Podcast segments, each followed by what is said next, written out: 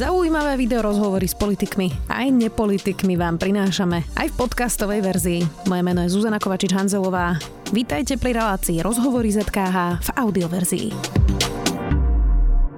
Sudcovia, prokurátori, policajti, siskári, podnikatelia aj politici podľa tohto ročného zatýkania môže mať človek pocit, že žil naozaj v mafiánskom štáte a Andrej Kiska svojim výrokom vôbec nepreháňal. Rok 2020 bol v znamení očistca búrky, božích mlynov, plevelu, dobytkára či judáša.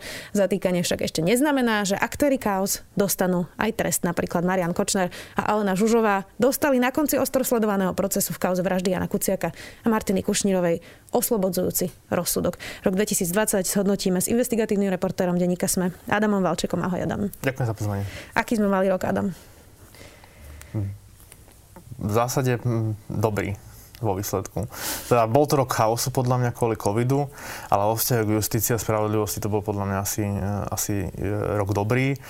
Hoci eh, nejak hodnotiť to dlhodobo, bude chcieť istý nadhľad s odstupom lebo už aj dneska sa ukazujú isté obavy, ktoré s tým rokom môžu súvisieť. K tomu sa ešte dostaneme.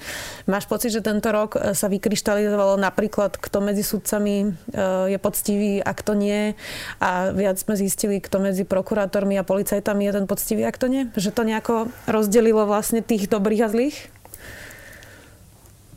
Z časti, ale ono to súvisí s takou otázkou, že e, prečo možno verejnosť vníma novinárov ako tak trochu cynických ľudí. Lebo napríklad, ak sa, sa pozrieme na a, Búrku a Výchricu, a teda bratislavské súdy, najmä okresný súd Bratislava 1, Nechcem sa dotknúť žiadneho čestného sudcu, ktorý na tom súde pracuje, ale v zásade ten katalóg mien, ktoré sa dostali do toho obvinenia, nebol podľa mňa pre väčšinu novinárov, ktorí sa venujú justícii, žiadnym prekvapením. Pokiaľ ide napríklad do sudky, ja neviem, Gabrielu Bulubášovu, keď si zoberieme, tak o nej sa roky písalo, ja som napísal napríklad text, to policia nevyšetrila, že v bezpečnostnej schránke mal schovaných 400 tisíc eur, hej, že o tých sudcoch sa viac menej v tých kulvároch justičných niečo hovorilo, čiže to obvinenie bolo ako keby len zre, zreálnenie toho, čo sa v tých kulvároch, kulvároch tušilo. Čiže to rozdie, tak tá tvoja otázka, že to rozdelenie bolo vnímané už, ale áno, tá, to obvinenia tomu dali taký ten uh, nechcem povedať, že štempel dôveryhodnosti. Z časti áno. Vieš, čo ma prekvapilo, Adam? Um, tie sumy, ktoré si v hotovosti rozdávali vlastne a čo sa dozvedáme teraz z tých uznesení, Ludovitovi Makovi doniesli do reštaurácie v kufriku 400 tisíc, sudcovi tam dali 10, tam dali 70. Znie to všetko uh, extrémne um, hlúpo, jednoducho nahulváta, že e, človek by si myslel, že už budú teda komplikované schémy schránkových firiem, ako sa perú peniaze a ono to vlastne funguje, že doba kešu, keby som parafrazovala Roberta Kaliňaka? Uh, áno, aj mňa to prekvapilo. Mňa to prekvapilo z trocha inej hej, roviny a ja som sa o tom aj rozprával s tými ľuďmi z justície a bolo mi to zaujímavé vysvetlené. Ja som na to pozeral inak a možno to znie šialene, ale teda nechcem rozmýšľať ako nejaký korupčník, ale predstavme si, že sme skorumpovaní sudcovia a e, niekto nám ponúka, že predaj rozsudok v kauze z zmeniek televízie Markíza. No ako, ako racionálne uvažujúci človek mal si rozmýšľať tak, že ma, môžu chytiť a mala by som byť zabezpečená do konca života, tak si vypýtam, ja neviem, milión eur, 5 miliónov eur. A keby to s tým súhlasil, tak to už je suma, ktorú treba ako keby nejak zlegalizovať cez túto sieť. Ale ten protiargument, ktorý mi bol povedaný, je, že takto tí sudcovia skorumpovaní vraj nerozmýšľajú, že oni rozmýšľajú tak, že to, sú, to je nejaký dlhodobý systém a je pre nich lepšie dostávať e, 5 krát, 6 krát do roka v obálke 5-10 tisíc eur, ako mať e, jeden úplatok za 5 miliónov eur, pretože ten by práve spôsobil, že by musel niekto nastaviť nejakú schému, cez ktorú sa to bude legalizovať. Čiže inak povedané, tým chcem povedať, že tie 90. roky, tie obálky z toho nevymizli preto, lebo oni, oni si myslia, alebo žijú v tom presvedčení a možno je to presvedčenie správne a bolo by sa treba pozrieť na oblasť eh, pravidiel eh, boja z legaliz- proti praniu špinavých peňazí, že je bezpečné si odozdávať proste obálky s 10-20 tisícmi eur. A že to Za niekto... ktoré si kúpiš televízor, áno. pôjdeš na dovolenku áno, a máš z toho nejaký servis vlastne. Áno, áno. Poďme k tej uh, organizovanej zločineckej skupine, ako to vlastne nazvali aj v obvinení, kde bol Norbert Bodor, Dušan Kováčik, policajný prezident Tibor Gašpar a ďalší. Uh, dozvedeli sme sa, že sa stretávali v konkrétnych budovách, na konkrétnych poschodiach, že tam mali stretnutia, kde si rozdeľovali spisy, trestné oznámenia a rôzne stíhania, ktorými potom vydierali ľudí ja som to povedala na začiatku. Andrej Kiska hovoril, že sme v mafiánskom štáte, všetci ho vtedy za to ako prezidenta kritizovali a on mal vlastne pravdu, alebo nie? Z časti áno. Mal, vo vzťahu k justícii a k policii mal teda pravdepodobne e, pravdu. Šokovalo ťa, ako to majú podchytené vlastne, že tam naozaj za tým stolom podľa toho, čo vieme, sedeli v podstate všetky zložky a tým pádom navzájom všetci všetko vedeli e, skryť, ututlať, e, zamiesť pod koberec? Toto samotné ma až tak neprekvapilo, lebo e, o tom kolovali reči, že e, nakoniec vlastne aj Trima Mariana Kočnera ukazuje, ako sa on niekomu, myslím, píšil, že veď ty pôjdeš na výsluh a ja budem mať o hodinu e, tvoju výpoveď z toho Nakatoku. To je informačný systém NAKY. Ale mňa prekvapil to, čo oni robili. E, teda to vydíranie tých podnikateľov. E, to mňa prekvapilo. Ja som žil v predstave, že si nelegitímne zarábajú, ale zarábajú si nelegitímne takým sofistikovanejším spôsobom, ako vyťahovanie peňazí zo štátnych zákaziek, e, nejaké tunelovanie eurofondov, čo je z časti v kauze dobytkár a je to ďalej vyšetrované, ale nemyslel som si, že to je o tom, že zoženme kompro na normálne, že možno e, podnikateľa, ktorý urobil chybu, ale nebola kriminálne uh, proste... Nebolo to také závažné? Áno, nebolo to také závažné, nebolo to motivované tým, že chcem nadmernú vratku uh, odpočet DPH, ale proste urobil niekde chybu, oni si to zašli a začali ho vydierať. To som si nemyslel, že to, že to takto je. Hoci vlastne v posledných dvoch rokoch vychádzali správy, alebo teda spájali sa s osobou Ladislava Maka tie, tento typ podozrení. Tam sa ale ukázalo, že zháňali kompro aj na politikov, tak to, čo sme videli s Andrejom Kiskom a jeho daňovými priznaniami, je tiež chyba, ktorá sa tam stala a on potom opravoval, Áno. nakoniec vrátil všetky tie peniaze, doplatil ich Áno. a potom to použili ako politické kompro, čiže naznačujú e, práve tieto informácie a nielen o Andrejovi Kiskovi, ale o Igorovi Matovičovi a ďalších, že táto skupina naozaj pracovala v prospech strany Smer? Vypovedajú to viacerí svetkovia. Dáva to zmysel dáva to zmysel, vypovedajú to viacerí svetkovia. Nechcete do toho tlačiť, lebo my nie sme komentátori, ani ja, ani ty. To, čo nám ale ukázal celý tento prípad, je aj to, že vlastne žiadna z tých zložiek, ktorá má byť protiváhou, neodhalila niečo podobne perfidné, e, že tajná služba vlastne nezistila o takéto stretnutia, ale teda jeden zo Siskárov sedel za stolom, možno aj to bude dôvod, že, že máme vojenskú tajnú službu, ale aj ďalšie zložky a nič z toho nezafungovalo. Čiže čo môžeme urobiť do budúcnosti, aby keď teraz sa vymenia figurky, budú tam noví ľudia, ktorí možno nebudú mať takýto zámer, ale možno ich zomelie systém, kto vie, tak aby sa to nezopakovalo.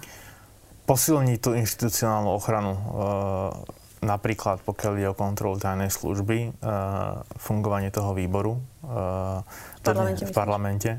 Dodnes napríklad nebol sfunkčnený výbor na kontrolu odpočúvaní, čo priamo s tým nesúvisí, e, ale súvisí do takej miery, že minimálne ten výbor by mohol mať prehľad e, o tom, keby mal podozrenie, e, že či sa tajná, mal, mal by podľa mňa priestor na to zistiť, či sa tajná služba venuje tomu, čomu sa venovať má a či sa nevenuje tomu, čomu sa venovať nemá. Zjednodušene, zjednodušene povedané.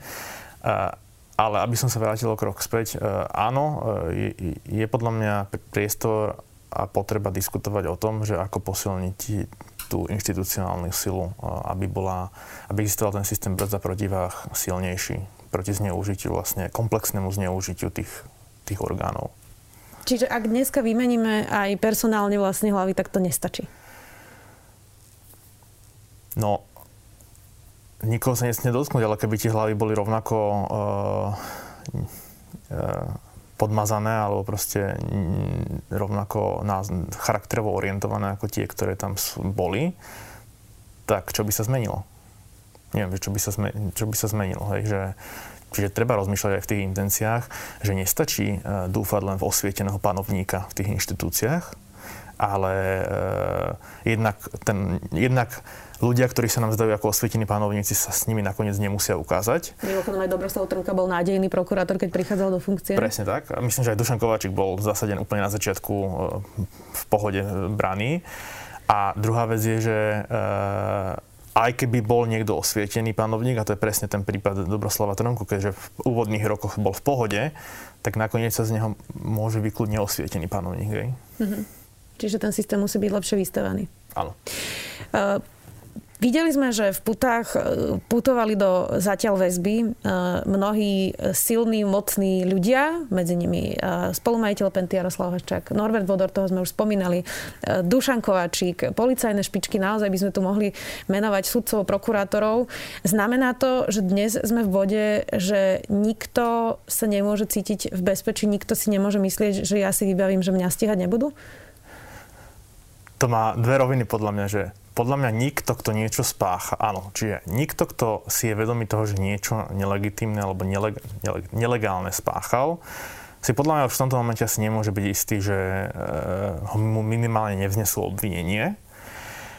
Ale druhá otázka je, že či sa ten systém nevychyluje trocha ešte ďalej a že či e, nemôžu byť aj stíhaní, či neexistuje to riziko, že budú stíhané osoby, kde síce existuje nejaký druh e, podozrenia, ale bude napríklad nadkvalifikované to podozrenie, aby tá osoba bola stíhaná alebo bola väzobné stíhaná. A na to ja odpovedať neviem, len ako keby mám tú obavu, že či to tak nemôže byť. Či sa to nepreháňa? Nechcem to takto zjednodušovať, ale áno, že či ten systém tak, ako sa rozbehol, tak nejde proste ako, ako hlava, nehlava. Náš kolega Matúš Burčík napísal zaujímavý článok presne o zatýkaní e, po vláde Vladimíra Mečera, keď padla teda v 98. Vtedy sa tiež zatýka, zatýkalo Ivan Lexa, e, Jozef Majský, ten síce bol odsúdený ale až 20 rokov po, ale nikto z tých ľudí vlastne dodnes e, nepíkal za to, čo sa dialo aj pri tej divokej privatizácii, aj pri zneužití tajnej služby a ďalších šialených vecí, ktoré sa diali počas mečiarizmu. Nemôže to dopadnúť dnes rovnako, že teraz vidíme zatýkania, takú tú odvahu, ale že nebude dostatok dôkazov, že to nestačí a že nakoniec po jednom ich všetkých e, pustia a opäť budeme v rovnakom marazme, že nikto nesedí a spoločnosť je naozaj presvedčená, že sa to stalo. To riziko stále existuje a preto e, je podľa mňa strašne dôležité, aby e, sme aj my novinári vysvetľovali verejnosti, že tie prípady sú, každý ten prípad je jedinečný. To znamená, že Áno, my môžeme povedať na základe všetkých tých prípadov, že komplexne e, sa asi niečo zmenilo na prokuratúre a policii, takzvané má rozviazané e, ruky, ale to teraz ako keby nám nemal, by mal spôsobovať nádej, že všetci tí ľudia ostanú, e, ostanú, budú odsúdení. E, zároveň sa teda popri tom vytvára falošný dojem, že vlastne väzba je e, trest. Väzba nie je trest, ale to je iná téma. No a samozrejme, e, ušla mi myšlienka teraz. Pýtam sa na to, eh, že či to nemôže dopadnúť tak, že teda budú pustení všetci Áno, a že čiže... ľudia budú mať opäť pocit, že skutok sa síce stal, Áno. ale nikto za ňo nesedí. A tu, a presne, že, pardon za vypadla myšlienka, uh, presne tu je tá úloha podľa novinárov vysvetľovať ako keby komplexnosť nie celej tej témy, ten helikopterový pohľad, ale komplexnosť jednotlivých tých prípadov. Uh, a to ponaučenie moje vyplýva z kauzy Kuciak, kde jednoducho v nejakom momente si myslím, že sa to interpretovalo príliš jednostranne a podceňovali sa argumenty obhajoby, čo vyvolalo vo verejnosti e, pocit, že vlastne jediným, jediným výsledkom toho procesu môže byť odsudzujúci rozsudok, čo sa nakoniec neukázalo a vyvolalo to veľkú mieru sklamania. A preto je podľa mňa úplne nevyhnutné aj v týchto prípadoch ako keby zapodievať sa e, tým, že teda akí svetkovia, sa, akí svetkovia sú tam, čo je to za stíhanie, čo je to za skutok, a, ak, aký, aké dôkazy podporujú ten skutok a pokiaľ toto podľa mňa zvládneme, Uh, tak si myslím, že áno, časť tých ľudí bude odsúdená a podľa mňa to naplní aj tie očakávania verejnosti uh, uh, správne, ale treba objektívne povedať, že možno časť tých ľudí odsúdená, odsúdená nebude. A možno z objektívnych dôvodov, lebo jednoducho sa na to nedá, nenájde dostatok dôkazov. A čo je ako podstatné je, že Stále podľa mňa platí spoločenská dohoda nejaká, že radšej pustiť e, desiatich vinných ako jedného nevinného, čo má samozrejme nejaké ako implikácie e, do nejakých právnych zásad. Hej. To sa ale ťažko vysvetľuje, keď ľudia majú pocit, že... Áno, to sa ťažko vysvetľuje.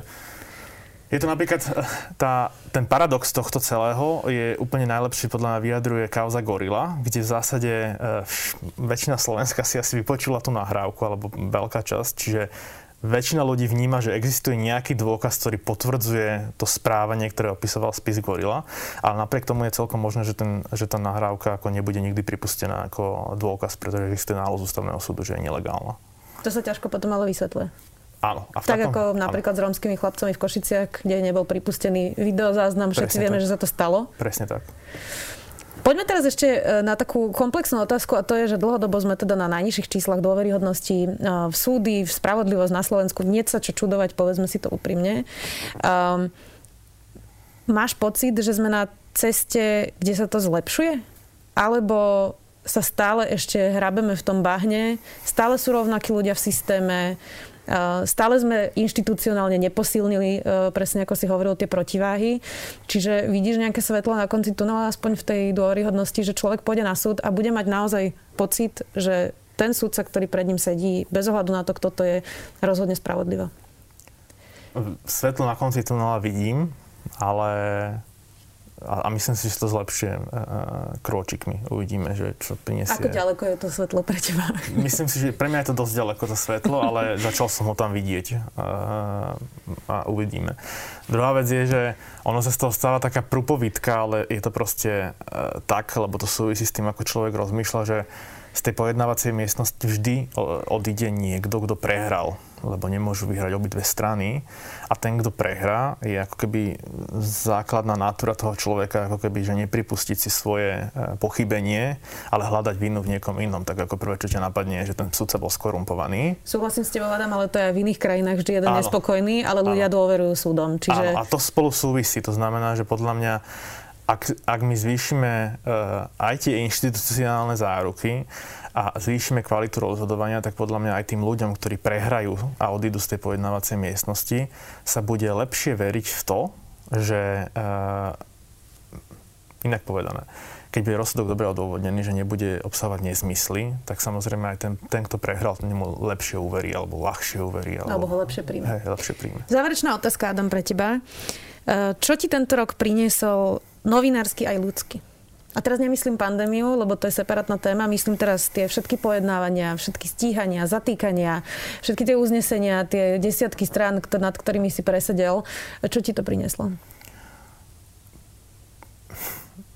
Prinieslo mi to to, že sa oveľa uh, viac aj v redakcii, aj, aj sám v sebe zamýšľam uh, nad tým, aká je úloha, uh, úloha novinárov v nejakom uh, súdnom procese, kde sú limity toho, toho informovania. Či sú napríklad novinári súčasťou nejakého systému brzda protiváh. Teraz napríklad e, minulý mesiac som e, riešil nebolo zverejnené uznesenie o, obvine, o vzati do väzby Dušana Kováčika. E, chýbali vlastne opis tých skutkov, za ktoré je stíhaný lebo to požiadal prokurátor, aby sa nezverejňovali tieto skutky s argumentom, že by mu to mohlo, mohlo skomplikovať vyšetrovanie. Na druhej strane zákony sú písané tak, že sa to zverejniť má. Otázka je, že či orgány činné v trestnom konaní by v prípade toho, čo sa zverejňovať má, nemali viac menej počítať s tým, že sa to zverejní, aj za cenu toho, že, sa to, že to skomplikuje vyšetrovanie. Jednoducho, že či to nie je akceptovateľná daň za to, že existuje nejaký funkčný systém brzda protivách. Ako novinár sa nad tým zamýšľam, že kde je tá úloha novinárov v tomto celom. Nad tým istým sa paradoxne zamýšľajú inak aj, aj advokáti. Nedávno posielali na ústavný súd stanovisko k prípadu advokáta Rybára, ktorý eh, je vo väzbe už niekoľko mesiacov kde, hovo, kde oni priznávajú, že je to možno nepochopiteľné, ale úloha advokáta nie je pomáhať orgánom činným v trestnom konaní, ale niekedy robiť aj úkony, ktoré sú úplne legálne a ktoré komplikujú prácu orgánov činných v trestnom konaní. To je úloha advokáta a je to akceptovateľná daň za to, že takáto spoločenská dohoda bola proste prijatá a ochraňujeme ten slabší článok, proti ktorému stojí mašinéria. Uh, čiže to sú také moje filozofické trápenia a osobne mi to prinieslo, pre mňa bol osobne uh, tento rok rok športu, uh, čiže, čiže uh, tak. Lepšiu kondíciu. Lepšiu kondíciu uh, a aj ako tá, ten šport pomáha aj na čistenie hlavy to máme spoločné. Ďakujem ti veľmi pekne, že si na konci roka našiel čas aj pre našich divákov. Adam Valček, investigatívny reportér denníka Sme vďaka. Ďakujem za pozvanie. Počúvali ste podcastovú verziu relácie Rozhovory ZKH. Už tradične nás nájdete na streamovacích službách, vo vašich domácich asistentoch, na Sme.sk, v sekcii Sme video a samozrejme aj na našom YouTube kanáli Denníka Sme. Ďakujeme.